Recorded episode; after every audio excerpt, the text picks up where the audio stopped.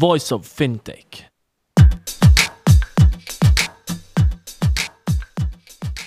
Welcome to Voice of Fintech, a podcast mapping out the Swiss and global fintech scene, connecting fintech enthusiasts with startups, incubators, accelerators, business angels, and VCs, and incumbents interested in partnerships. Voice of Fintech will help you navigate the fintech ecosystem. Here you can listen to the startup founder stories, what investors and incumbents are looking for when dealing with startups, and find out more about resources provided by incubators and accelerators. My name is Rudy Falat, and I'll be hosting this podcast.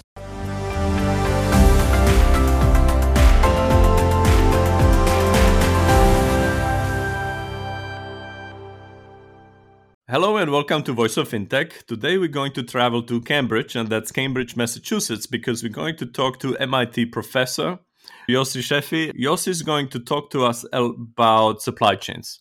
And supply chains, they affect obviously everyone. We've seen chip crisis recently. So if you wanted to work in the AI field, and 40% of fintech for me relates to AI, maybe you had some issues last couple of years. We can discuss it why, how we can avoid it in the future, or many startup many in the startup community are also into gaming so finally this year probably you got your playstation 5 right so in any case we'll find out more what's behind the supply chains what's going on and how we can make them better welcome yossi how are you today uh, thank you very much for having me i'm doing fine Brilliant. So, what is your backstory? How did you get to do what you do today? I understand you teach at MIT. You've been in this field for quite some time. So, how did it come about?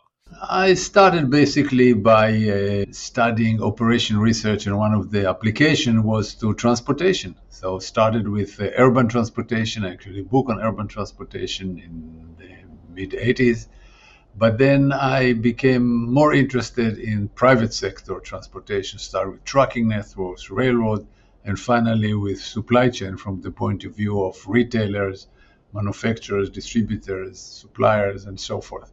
And that's what I'm doing the last 20 years. I see, I see. All right. So for the uninitiated that are not in your field, let's explain from the beginning because supply chains and supply chain issues have become a mainstream topic last few years. So let's explain what's been going on in last two or three years when it comes to global supply chains, especially. First of all, one has to understand supply chain are vast, huge, and complex. A standard misconception is the supply chain failed. Supply chain did not fail. In fact, supply chain managers were heroically successful in the sense that the environment around supply chain changed completely from one day to the next. Take, for example, food. From in March 2020, from literally from one day to the next, all restaurants were closed, all universities, all industries, and people had to get stuff from supermarkets. There was not enough machinery to supply the supermarket because the machinery that goes to in full pallets to go to a industry or some or university where they put the food in cafeteria afterwards is not the same machinery that is used to make small uh, 50 50 not even 50 10 pound packages or 5 pound packages or 2 pound packages with all the ingredients on them just doesn't exist so one part of the business see demand basically double the part that supplies supermarkets and other parts were not. Still, nobody went hungry. Supply chain actually worked. There were some short uh, times when one could not find the exact cut of meat that one wanted, but supply chain kept working. Clearly, there was one failure, and this is with the medicines. But this is not failure of supply chain, it's mostly failure of governments around the world. In the United States, for example, we had during the Clinton administration, the United States built up a central supply of uh, PPEs, of protective equipment, masks, gowns, and so forth.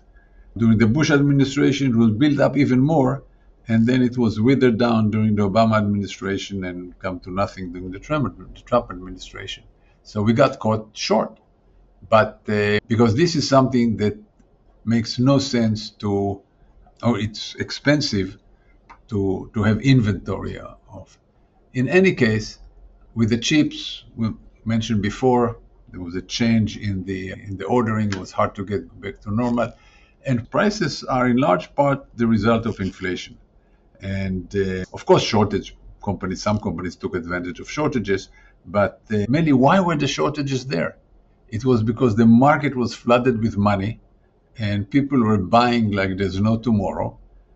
And in supply chain, it's basically physics. There's only so much capacity of ports, so much, so many trucks, so many vessels, so many cars. So it couldn't fulfill the huge demand on this asset. So we had all the shortages, but it's now, as expected, equalizing. It's now getting back to, to equilibrium, as is the Fed, the Federal Reserve is fighting inflation.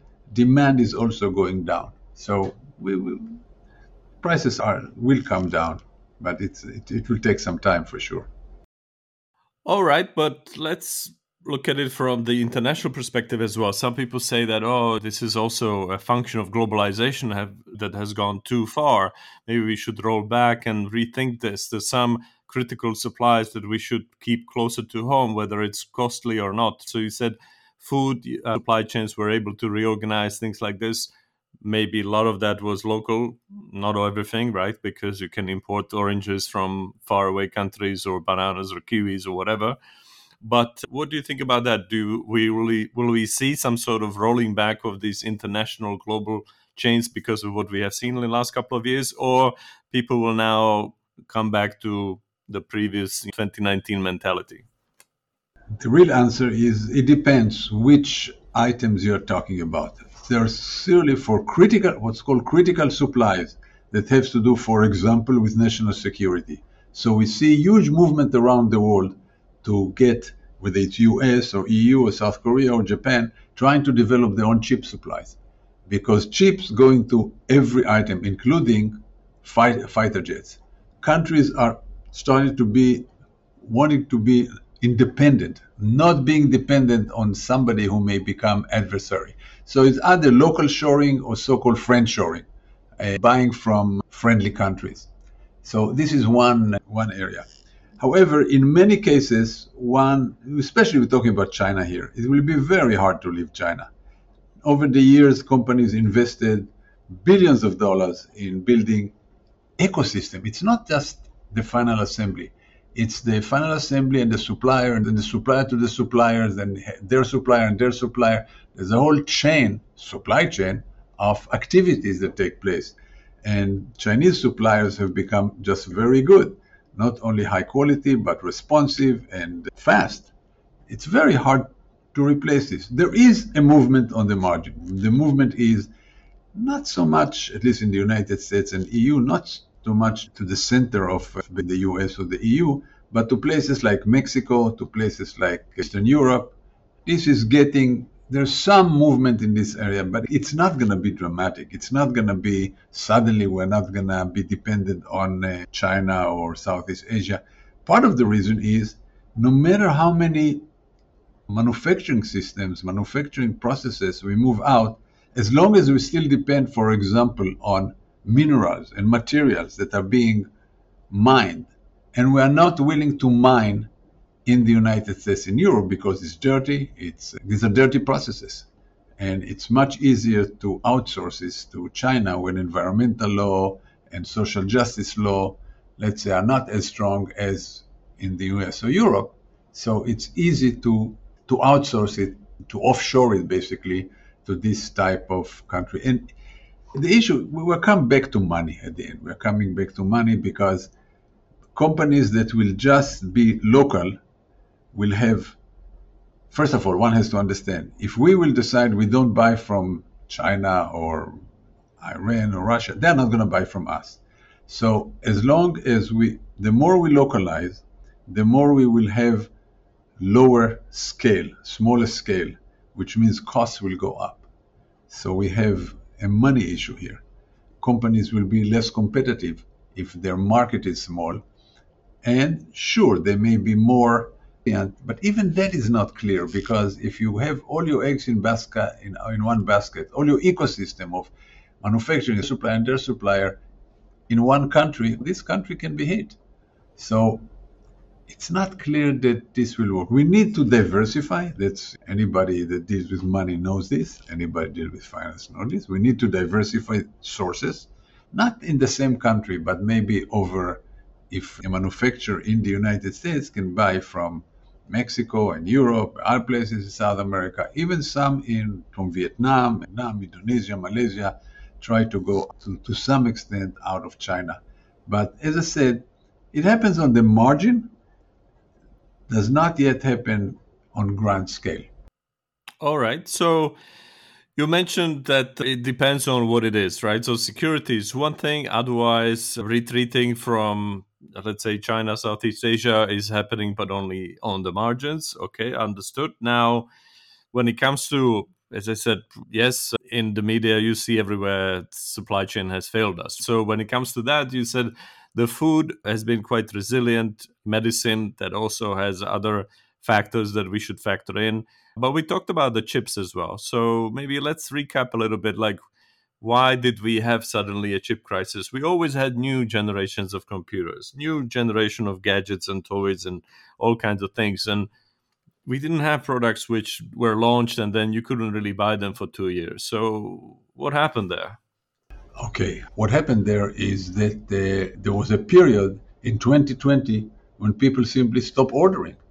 There was a period when demand went down significantly, and then the market was flooded with money, and it took a while for demand to get up and that's the period that we got the shortages. The shortages were not in 2020 the shortages were in, 2021 and, and, even the beginning uh, 2021 2022 even the beginning of, of 2023 that's where we start having shortages particular in chips we started having se- several people who build cars washing machine coffee makers whatever were not selling too many. Housing market was not was not going strong, which means all the white goods, everything has chips in it. So all the white goods were not selling.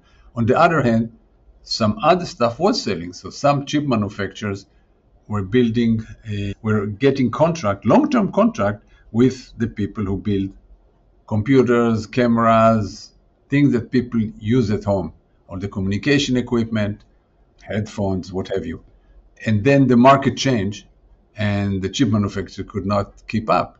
The issue with chips, and that's why all these, all these countries, the US, EU, South Korea, Japan, are building now chip plants and fabrication plants and other plants because uh, it's a long term. Building such a plant is three, three years, four years if you have the money.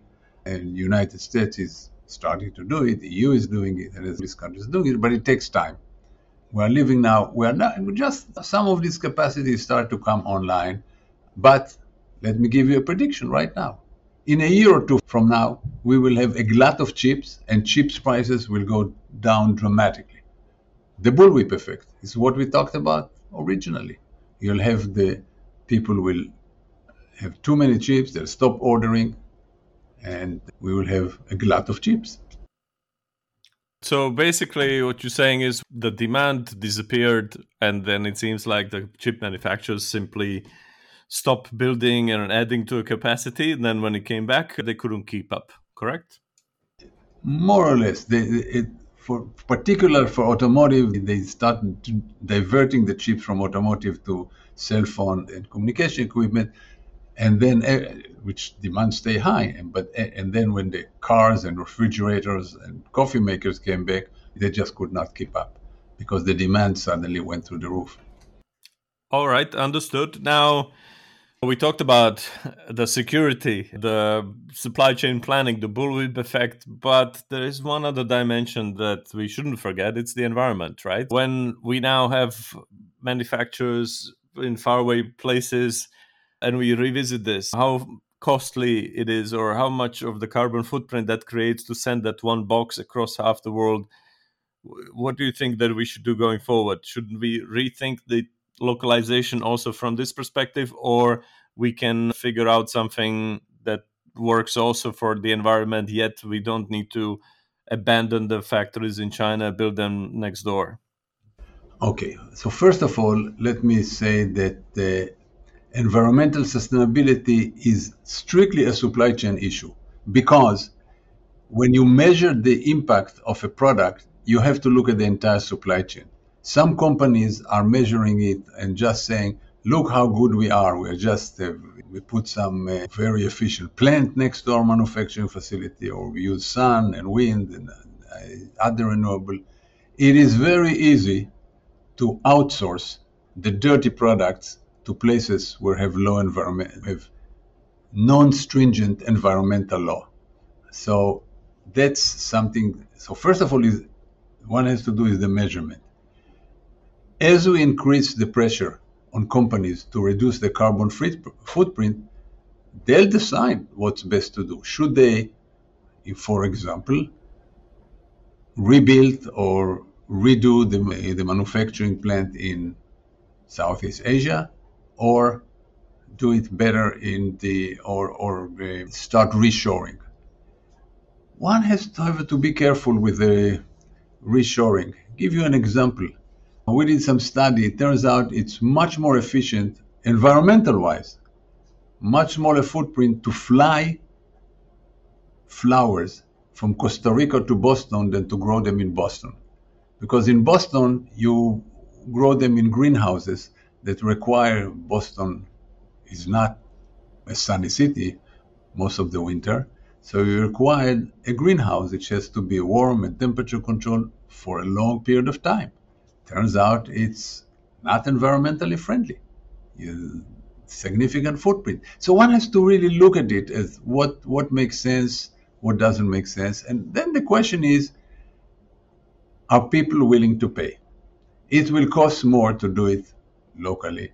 It will cost more to not to use the extensive infrastructure that was built in China and being built now in Vietnam. You can think about a very large plant that's supplying the world that sits in Vietnam versus a smaller plant that supply or several smaller plants that supply part of the United States and they are local, a western plant, a central plant, eastern plant supply part of the United States. Smaller plant will be less efficient. So the question is, is it efficient? Is it worth it? One thing that we, for example, when we go on the ocean, it actually doesn't take a lot of carbon impact.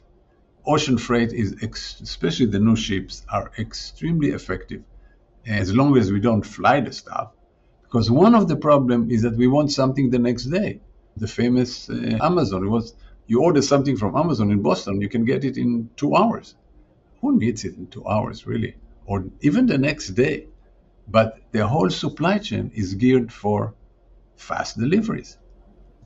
These are not, if, we can have time, for example, if we can go over the ocean rather than fly stuff, go over rail rather than trucking, things like this will reduce the, the environmental impact significantly. So one has to there's several ways of doing it, not necessarily bringing everything close by, but some of it will come close by.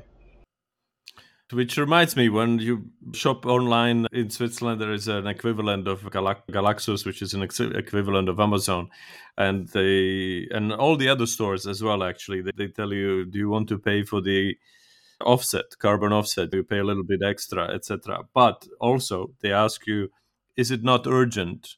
Can we spread it out and optimize our supply chain so we don't send it the next day? But as you said it's about willingness to pay but also if you it's not urgent then it should be cheaper no? So equally you should get a discount that people would rather click yes but to, to say it's not urgent and i pay the same price why would i do that? Exactly. So because companies have to be able to monetize the fact that the delivery tours are more efficient. When you don't, when they have the time to plan, they can put a lot of packages together, going to the same address or to the same streets, rather than just have the truck running around the entire city, having to deliver qu- quickly. So giving them time. This is something that, at the end of the day, I think governments can help in the sense of maybe even regulating it. I'm not sure how to do it because right now it's an arms race between companies who can deliver faster. So, as long as this is a metric of performance and people don't have to pay for it really, It's just too convenient. Just you don't even think about it. It's in the United States. Amazon tried to do some of this. They'll give you a dollar or five dollars if you go, but it's not really five dollars in products that they don't sell. So they give you I some see. books, some books that nobody can buy for free if you do. Who needs it? As you say, it has to be shown in the money. That's the only thing that I think will help. All right, so let's talk about digital technology as well, because a lot of people talk about improving visibility in supply chain, consultants, technology consultants, all kinds of firms like this. How can the digital technology improve our supply chains? Yes, the people were quite proactive and they reorganize things locally, but uh, when we have a potential chips or medicine crisis on our hand next time, maybe the AI or any other uh, planning tool can help us to find an optimum route, right? To go around the bottleneck. So a lot of people use Waze, and Waze tells you where the traffic is and things like this, where the accidents are. Can we not do it for supply chain? Something like that. Okay, it's a little more complicated to do it on supply chain. I know, chain. but I, I you know, we need to simplify it so it's clear. Okay, but let's talk about the first thing that you mentioned: visibility. To know where the product is when on its way from Shenzhen to Boston. You want to know where it is. What you want to know, it's actually if everything was exactly on time, you didn't need to know because you know that in two weeks you'll have the product in your home. But it never is because there are too many things along the way that can take place. So you want to know in terms of uh, making sure that you get it on time, and it's particularly not so much for consumers, it's for companies who run just in time, who need the part to get to the plant on time because otherwise the plant stops, doesn't have parts. You want to know where it is because if something happens, you want to be able to intervene and quickly reroute it. And the way you reroute it, for example, it's on a train, you can stop the train, take a container out, put it on a truck, and go directly to the destination. People, even in manufacturing plant, people sometimes use helicopters. When few small parts are, are delayed along the way, if you know where they are, you can go out there and do something about it. So during the pandemic, actually, a lot of the investment was in visibility, which is a combination of Internet of Things, which is sensors, and there are lots of new generation of sensors that can give you not only location but the temperature and if somebody opened the the doors of the container or of the truck maybe there's a problem. If some if the package is not moving and oh it's been there for two hours on the middle of the road. Maybe there's some problem there. But uh, you want to know it so you can intervene. In terms of there's also a lot of development in terms of computational ability with all the cloud computing. There's a lot of development in ai is just starting to enter. At this point ai is not uh, usually not used to expedite shipments or fi- find a better way because this required this is, the problem with supply chain it requires contracts. You cannot just suddenly send something to a different ship send something to a different port send something. It requires a contract requires knowing who is going to get the package and what to do with it. It's not as simple as a driver changing the route in Waze or Google Maps or whatever. So you need, in most of these cases, people intervention at this point. Now, clearly, it's not necessarily AI at this point, but just good databases that allow you want to understand what are the options. And in this case, there are companies that have contracts, uh, just in case contracts. They pay certain amounts for suppliers, transportation providers, logistic providers they don't use, just so they can use them when something comes up.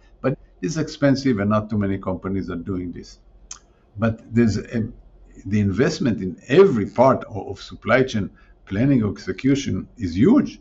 Whether it's uh, companies who try to make tracking more efficient by allow trucks to, to meet each other online, by allow driver to know where the loads are available and where the next load is available. So should they take this load or not? So they can make better decision and have less empty miles. A whole network planning that decide when you know you have a new product, who should be, where you should get your suppliers and how to route it in terms of what should be your plan. There are extensive mathema- mathematical optimization problem that help solve problems like this. So digitization is a general thing. You use spreadsheet, using spreadsheet digitization instead of pencil or paper. Yes, it is, but we're talking about a larger scale of digitization. Now, particularly question about AI.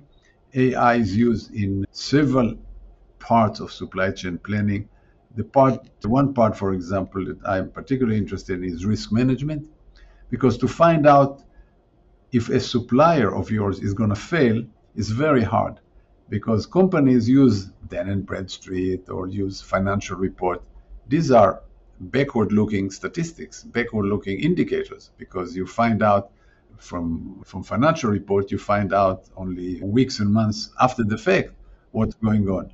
What you really want, what you really want to do, the best way to do it in real time is to look at the entire, all social networks, all media, everything that's published, and use what's called large language model, which is a component of, of machine learning, uh, to look over the vast amount of data about a company and find out if there's anything about redundancies, anything about executives leaving, anything about new bank covenant that, uh, the, you know, anything about the failed merger and acquisition, anything that shows that the top management may not be paying attention to to the business. Maybe uh, see if suppliers are complaining about terms of payment suddenly lots of things like this which appear in the media, appear on in social network, being able to analyze vast amount of data quickly and start bringing up, showing, you know what, this may be an issue or this company, you should watch it. It's not going to make decision, but it's going to bring it up to the attention of management to say, maybe we should send somebody to talk to these guys. So you talked about risk management, vendor stability checks, basically, as I would know them, right? Things like this. You talked about digitization. That's also supply chains is related simply to trade finance. A lot of the stuff there is obviously quite ancient and it has some legacy reasons for it. But but digitization is a prerequisite for automation, right? So there are many routine things that are happening there and we don't necessarily need to talk about whether a blockchain can help or not, but let's talk about automation, right? So, if we automate some of the routine things that are happening in the supply chain, where does this leave humans? What can we do, or how can we prepare ourselves for that time when it won't be enough to stamp some something on the document in the port, and then another person comes and takes it and stamps it with their stamp and things like this. This will not be enough to employ a human. So how can we train or educate ourselves for that time when this sort of routine stuff will be done by machines? Okay, so several things. This is a big, of course, big question that most of people are concerned about. But let me just say that uh, throughout the um, last 300 years, every industrial revolution ended up creating more jobs than destroying jobs. Some jobs were gone, but more, many more jobs were created and sometimes it's hard to see where the new jobs will be created. Just an example before we go specifically to your question. When Ford put in the assembly line, they de-skilled many jobs. Used to be artisans building cars in a group, and suddenly you just stand along the line and put the same screw over and over again. The number of workers at Ford exploded from a few hundred to about 150,000 at the height of the Model T. But this is not the main effect. The main effect was that cars became cheaper and we started having highways all over the United States and motels and restaurants. Millions of jobs were created in the hospitality industry. So it's hard to tell where these new jobs will be created. So that's one point. I think that jobs are not going to go away. I, one more example when ATM came about, people thought there'd be no more tellers because automatic teller machines. Why do you need a teller? The number of tellers more than doubled since ATM came. Why? Because of ATM, opening a bank branch became a lot cheaper. So many more bank branches were opened with some tellers in them, and the number of tellers were more, much more than the number of tellers that lost their jobs. So it's there are so many effects going uh, going here that's hard to tell. However, most importantly, two things. There will be jobs that require not many jobs are not going to so much disappear as change because they'll require more technical know-how and more ability to understand that the new AI is just another tool. And the question, take for example ChatGPT, which most of us have been using. People think it's the end of the world. People will don't know how to write. I look at it differently. Many, not only me. ChatGPT is just another tool. And instead of fighting it, we have to teach our students, have to teach our workers how to use it best and how to utilize it as a helper in what we do. Because a lot of the technology is simply augmenting technology. It's helping people do the job better or faster or less expensive. So in any case, coming back to what will happen, what is the future, I think future is not not pessimistic. I think I'm optimistic, but there will be a period when we'll have to train a lot more people, and it will take a while until society changes and all these new jobs get uh, get created. So there will be some pains, as always were, in the transition. But uh, by and large, I think we'll end up with a very efficient and productive society that uh, with a lot more jobs, some of them even interesting jobs. So let's hope so. Which leads me to another question because, yes, now we talk about language models and things like this. And can AI write a poem or a book even that you would actually enjoy? I think we are not there yet. Therefore, I will ask you do you have any favorite books that the humans have written, including yours, that you could recommend to, to listeners? My favorite business book is probably The Innovator Dilemma by Clay- Clayton Christensen when he, talk, he talks, he explains why a lot of disruptive innovation is uh, made by small companies and not by big companies. He said why why big companies make only incremental innovations and get the existing product better, while new companies and startup can completely change the the lay of the land, so to speak, and actually end up pushing existing companies sometimes aside. I would say this is probably come to mind as my favorite uh, book. But uh, but I should also I'll have to go back and add one thing about the technology, because and the role of people. One has to remember that automated systems are not enough. That uh, one needs people. Even we know that AI, the current AI, is making mistakes all the time, hallucinating, makes up makes up result. We need to train people to use it, but not only this.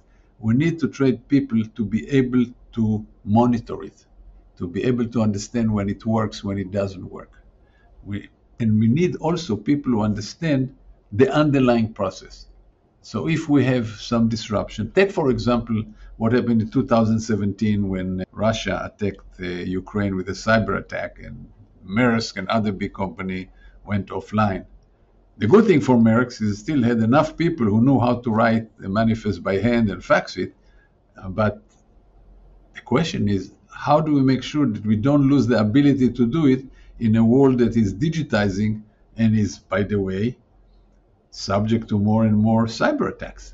So, how do we make sure that if all else fails, there are people who still know how to do the job? So, there's another role of people. There's another, there's also even with the advanced AI, there's a lot of people with terms of empathy and moral judgment and the ability to have context. These are things it's not clear that machines will do very well, at least not in the foreseeable future. Absolutely understood. So the future is bright. Listen to Professor Yossi Sheffi and relax. It's all good. Now, how do people find out more about you? Get in touch if they would like to know more about what you do, your research at MIT, etc.